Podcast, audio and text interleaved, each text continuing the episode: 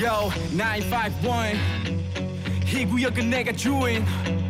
Hurricane Radio. 여러분 안녕하십니까? 생방송 출가 캐나다 앵커디 장디 최일구입니다. 세상의 주인공은 누구일까요? 바로 납니다.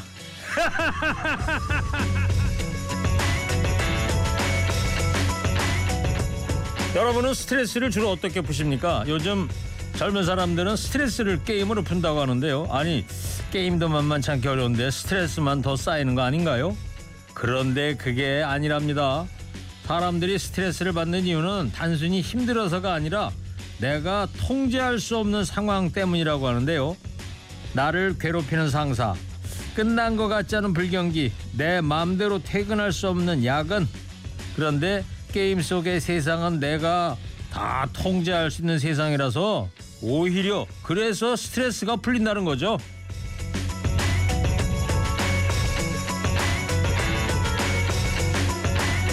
이런 걸 통제감 효과라고 하던데요. 언제나 좋아하는 일, 내키는 일만은 할 수는 없습니다. 하지만 비록 착각일지라도 내가 이 일을 주도한다.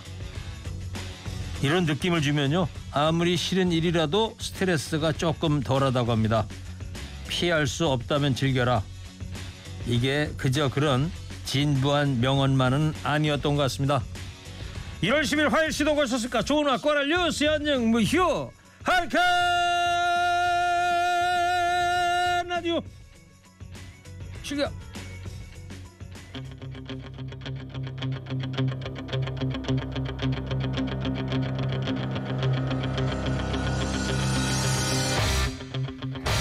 없던 의욕도 생기게 하는 노래죠. Survivor, Eye of the Tiger. 문자 샵 연고일로 출석 체크해주세요.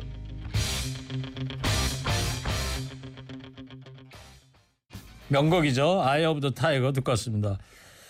서바이버의 이 Eye of the Tiger가 1977년부터 시작된 영화 로키 시리즈 이제 OST인데요.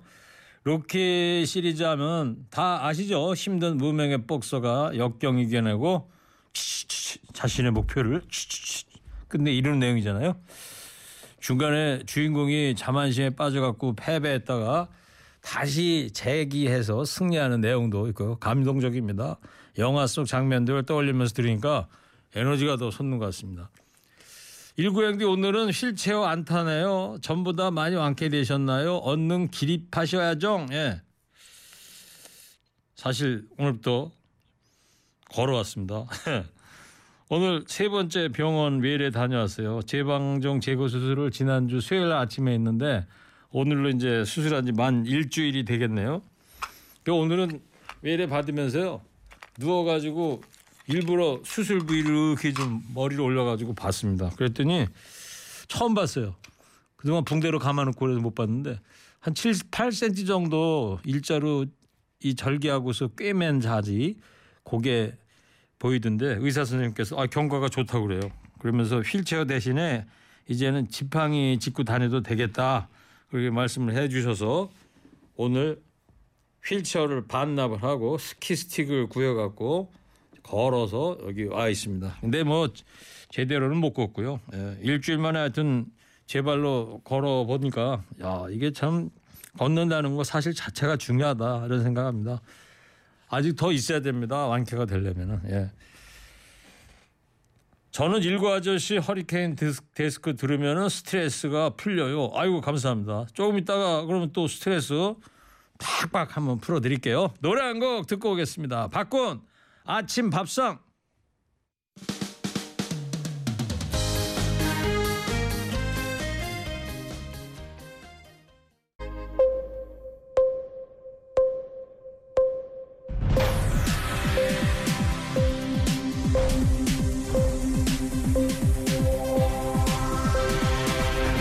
허리케인 데스크.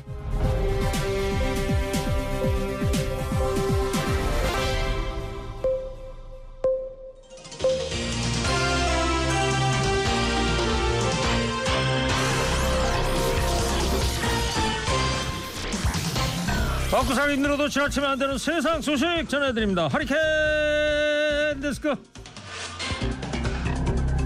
첫 번째 소식입니다. 더불어민주당 이재명 대표가 성남 FC 후원금 의혹 사건과 관련한 조사를 받기 위해 오늘 오전 수원지검 성남지청에 출석했습니다.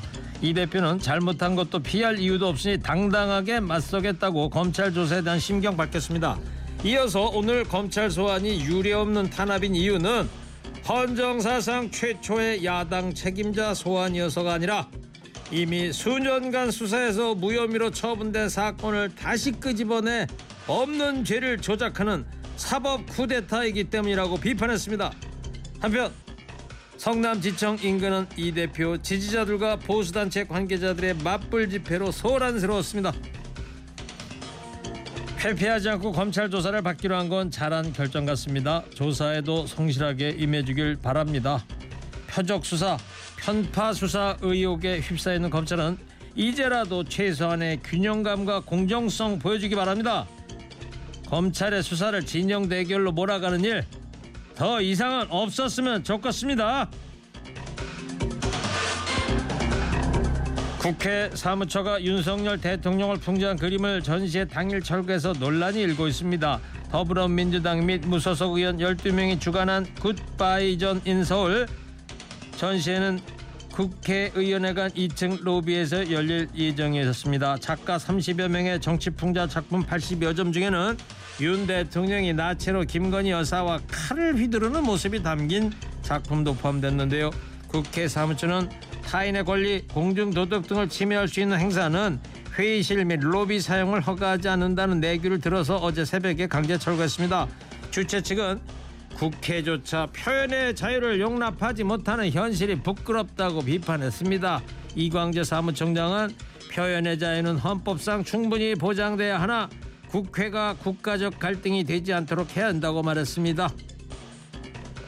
표현의 자유 훼손이냐 저질 전시회냐 웃자고 한 얘기에 죽자고 덤비는 거냐 아니면 국가 원수 인신 모독이냐 여러분은 어떻게 생각하십니까?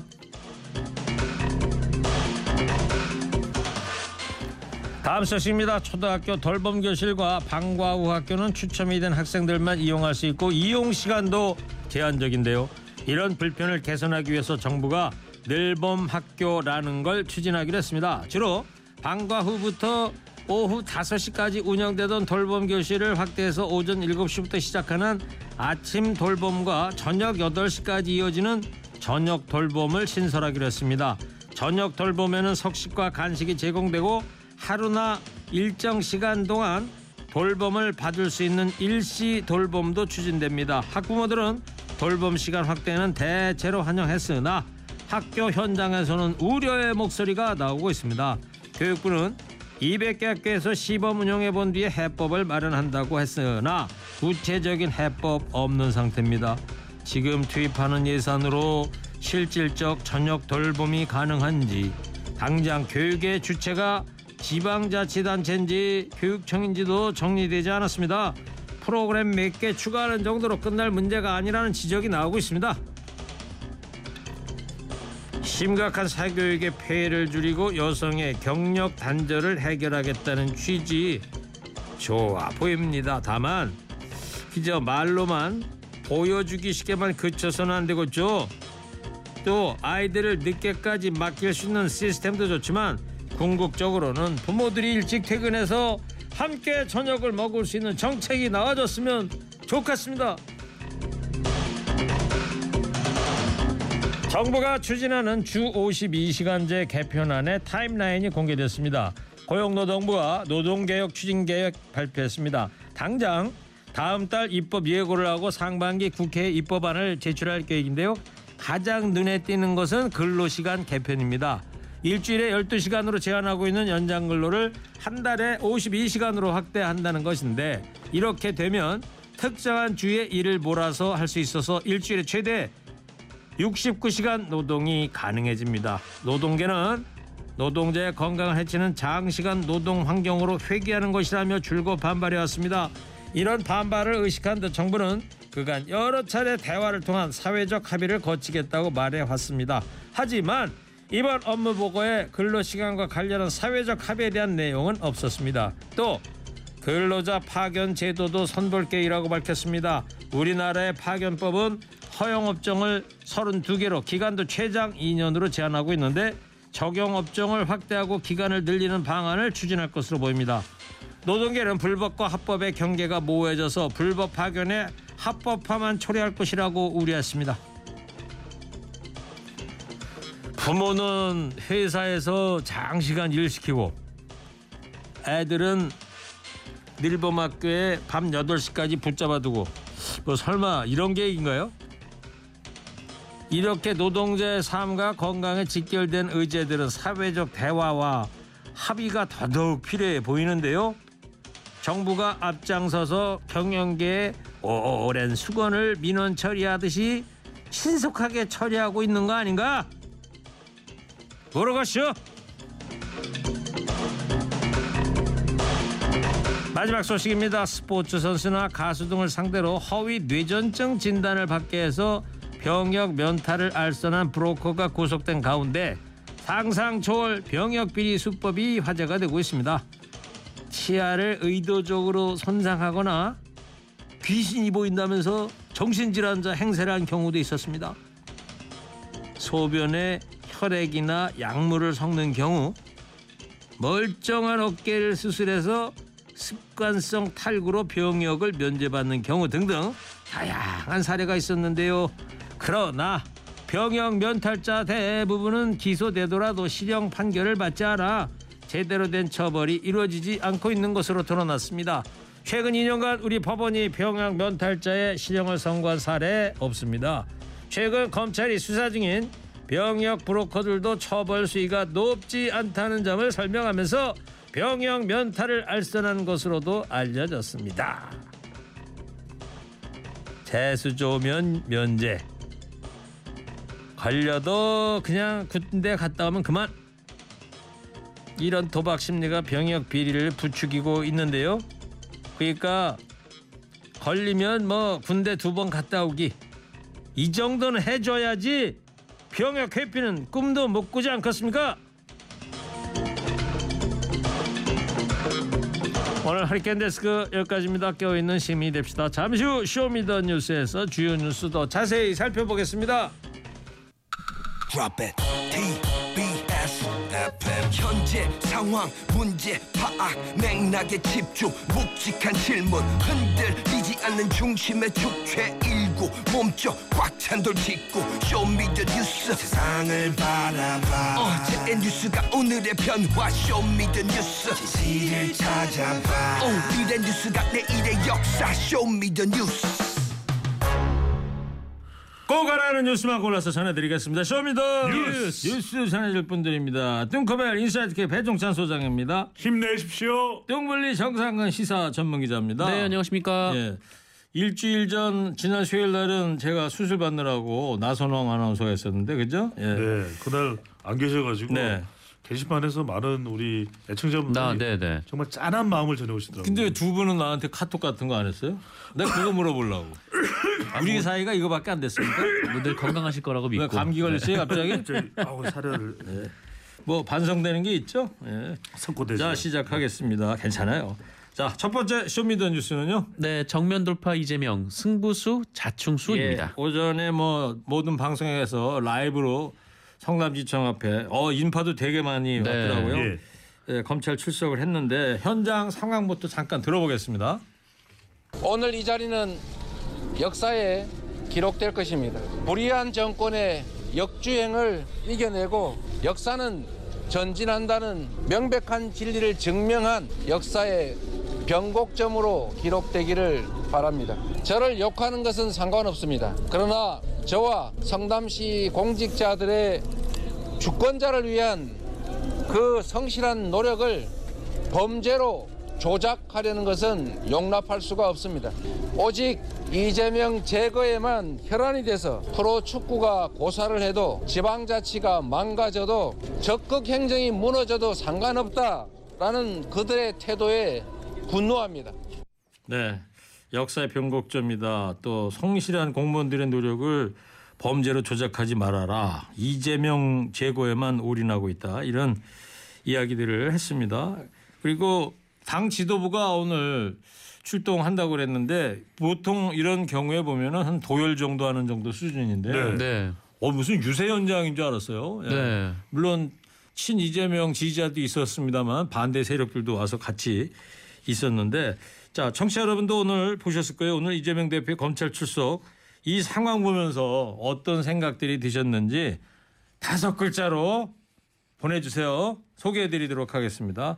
자 정상 기자 이재명 대표 오늘 검찰 대 비한 비판을 마구 쏟아냈습니다. 네, 이재명 대표 오늘 포토라인에 섰는데요. 기자들과 만난 자리에서 검찰은 이미 답을 다 정해놓고 있다라며 이 답정 기소라는 말을 했습니다. 맞아요. 답정 너 그럴 줄 알았더니 답정 기소라고 그러더라고요. 네, 예. 뭐 답은 정해져 있는 기소다 이런 얘기인데요. 어, 그러면서 검찰의 진실을 설명하고 설득하는 것은 의미가 없다라고 말했고 어, 결국 법정에서 진실을 가릴 수밖에 없게 될 것이다라고 말을 했습니다. 네. 어, 또 특권을 바란 바도 없고 잘못한 것도 없으니까 피할 이유도 없고 당당하게 맞서겠다라고 했고요.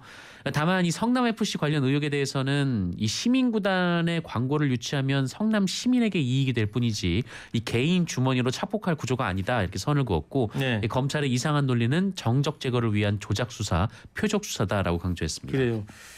21년에 이미 경찰 조사에서 무혐의로 판정이 났던 건데 검찰에서 다시 이제 보겠다는 건데 그리고 오늘 이재명 대표 출석에 민주당 지도부도 이제 얘기한 대로 다 총 출동했어요. 그렇습니다. 미리 이제 가서 대기를 하는 경우가 많았는데 어, 이재명 대표가 10시 20분경 어, 성남지청 입구에 도착을 했습니다. 그래서 문을 열고 나오자 어, 기다리고 있던 박범계 전 법무부 장관과 이제 악수를 하게 되고요. 예. 박홍건 원내대표 그리고 뭐 김남 어 김남국. 김남국 의원을 비롯해서 이른바 이제 이재명 대표 가까운 의원들 예. 대거 정청래 최고도 있었고 있었습니다. 예. 수십여 명 이게 장경태 의원도 있었고 고민정 최고위원도 예, 있었고요. 최고위원들이 대부분 다 나왔습니다. 그래서 어, 민주당 지도부가 총 출동했다. 근데 어, 일각에서는 왜 에, 국회에서 일하지 않고 출석했냐 이런 얘기를 하기도 하는데 대체적으로 이걸 이제 이재명 대표의 위기를 넘어서서 민주당의 위기로 보는 인식이 상당히 강한 것으로 보입니다. 네, 그래서 어떤 단일 대화를 유지하겠다는 게 예. 뭐 민주당 지도부 입장인 것 같은데.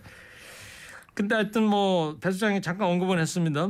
정상이죠. 이재명 대표 대응을 당과 분리해야 한다. 이- 이런 주장도 나오긴 했어요. 네, 몇몇 당내 인사들의 주장인데요. 일단 이 조홍천 민주당 의원이 어, 이재명 대표의 검찰 출석에 당 지도부가 동행하는 것을 두고 방탄 프레임을 더 공고히 해주는 것이다 이렇게 말을 했습니다. 어, 윤석열 정부가 아무리 헛발질을 하고 여당이 볼썽사나운 일을 해도 그 과실이 민주당에 돌아오지 않는 것은 이 방탄 프레임에서 벗어나지 못하고 있기 때문이다 이렇게 주장을 했고요.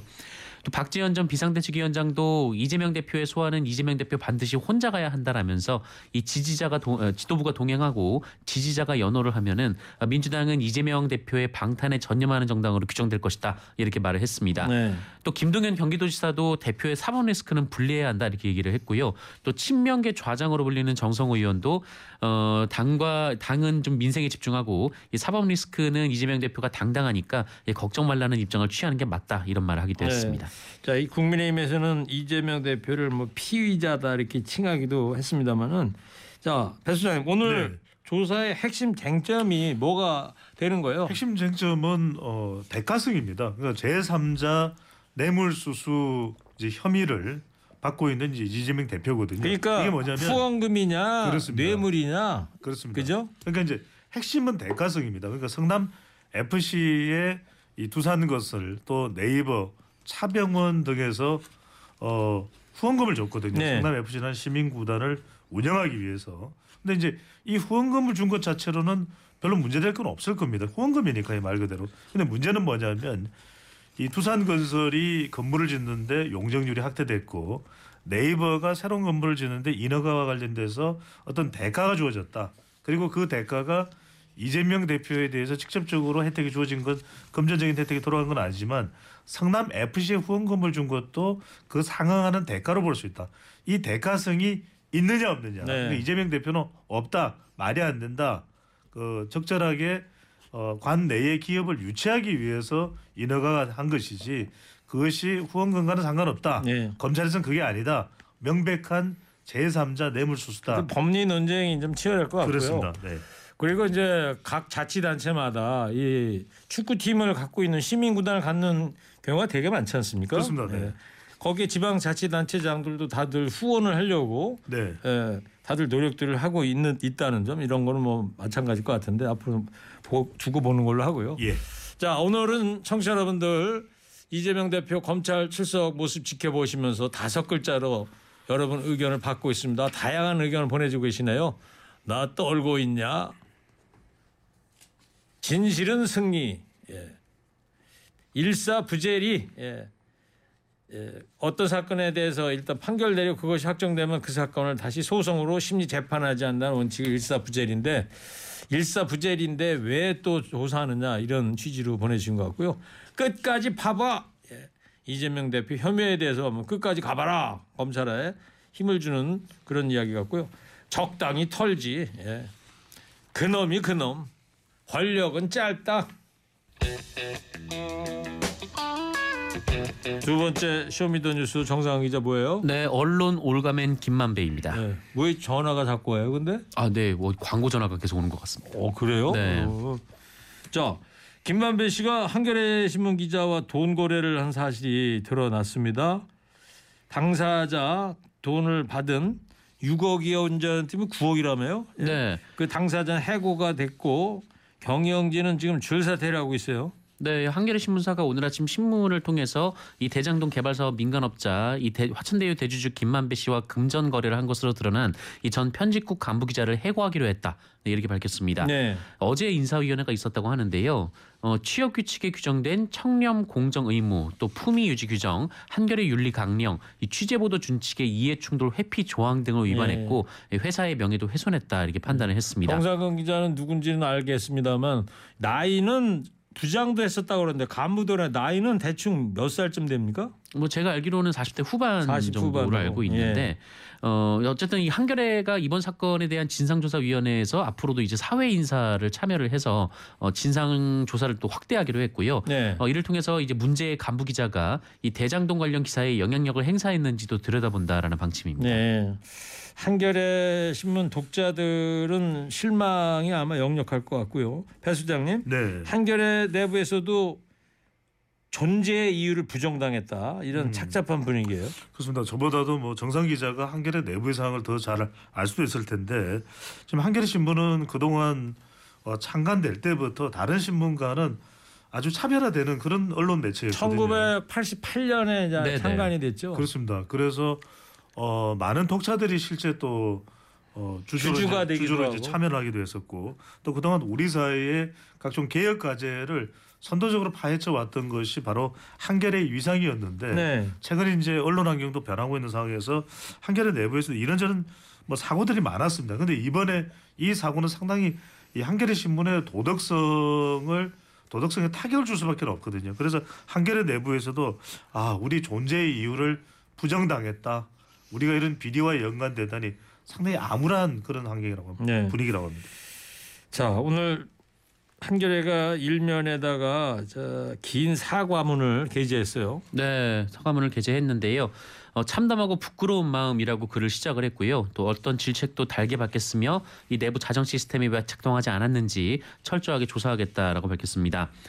어, 그리고 현재 이 징계 과정이 어떻게 됐는지 그 상황을 소상하게 설명을 했고요.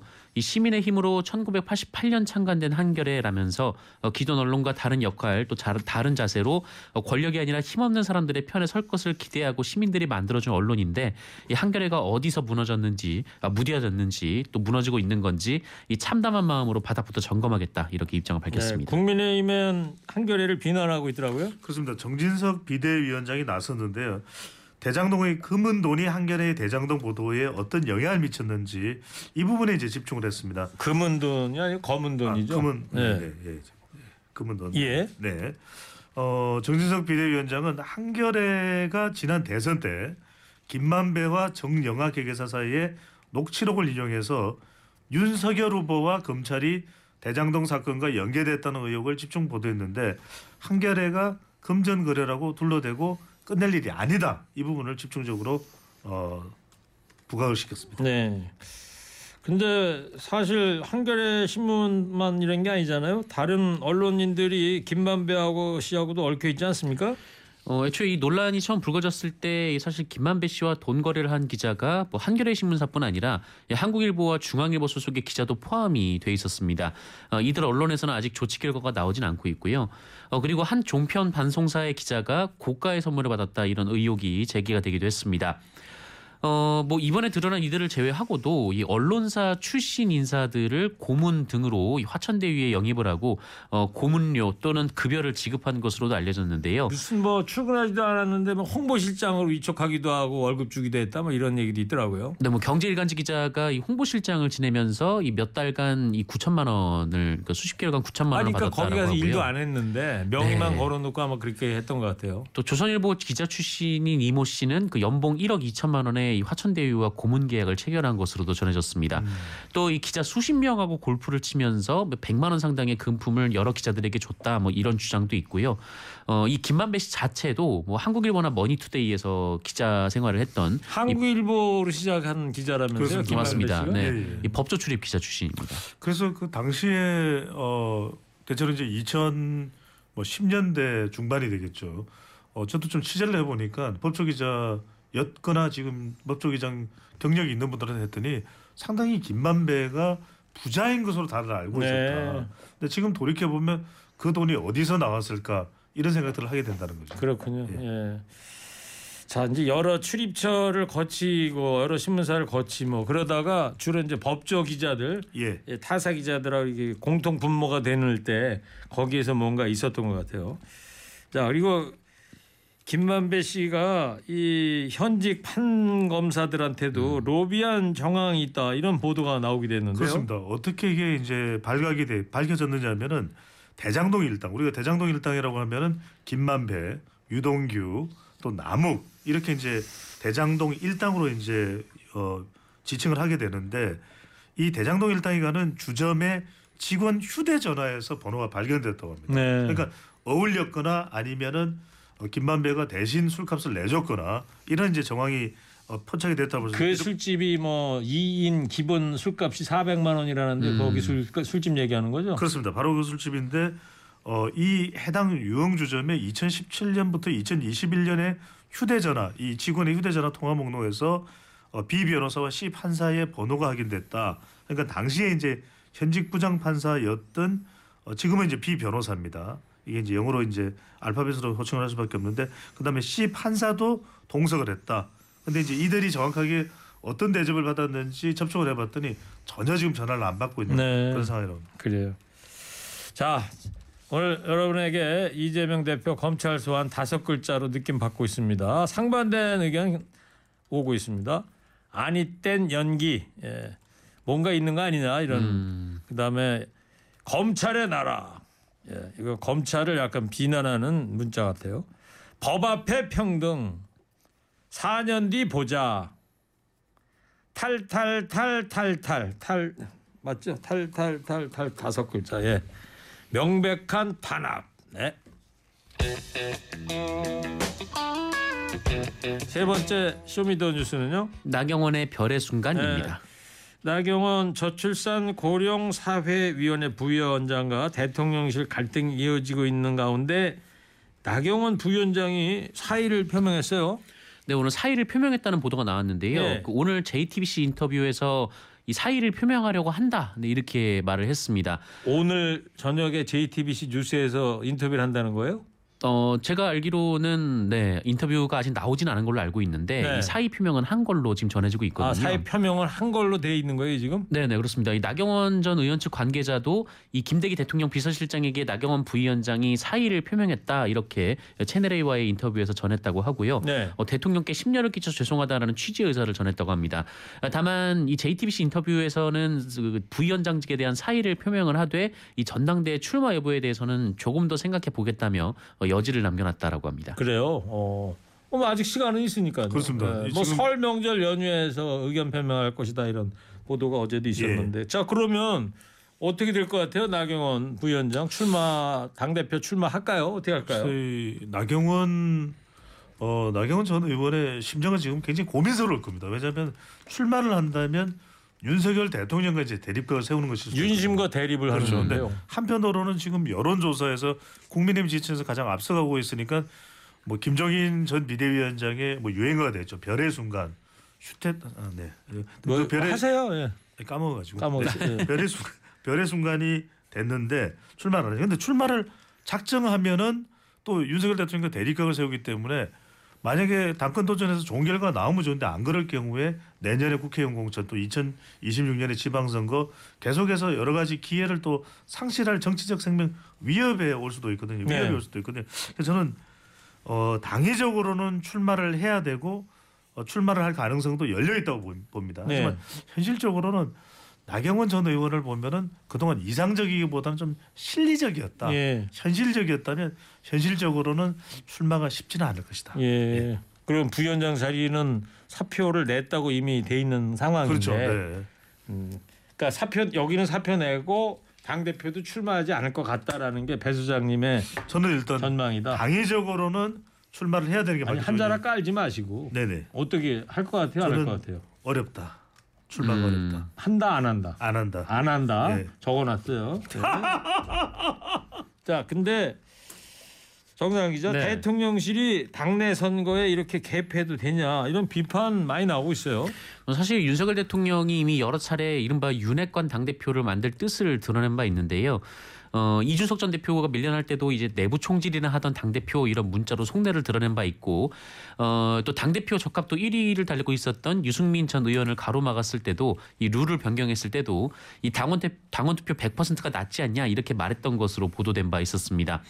어, 그리고 이른바 윤핵관으로 꼽히는 권성동, 장제원, 이철규, 윤한홍, 김기현 의원 등을 관저로 초청해서 만나기도 했었는데 어, 이런 상황에서 나경원 부위원장 논란까지 불거진 겁니다. 네. 어, 그래서 당내 일각에서도 이 노골적인 선거 개입이라는 비판이 나오고 있는데요. 어, 하지만 주호영 원내대표는 당권 개입으로 보지 않는다 이렇게 선을 그었습니다. 알겠어요. 자, 저희 쇼미더 뉴스 시작 후에 6분 전쯤에 속보가 들어왔는데 네. 천효진 PD가 프롬프터로 띄워줬는데 대통령실에서 나경원 사의 표명 들은 바 없다.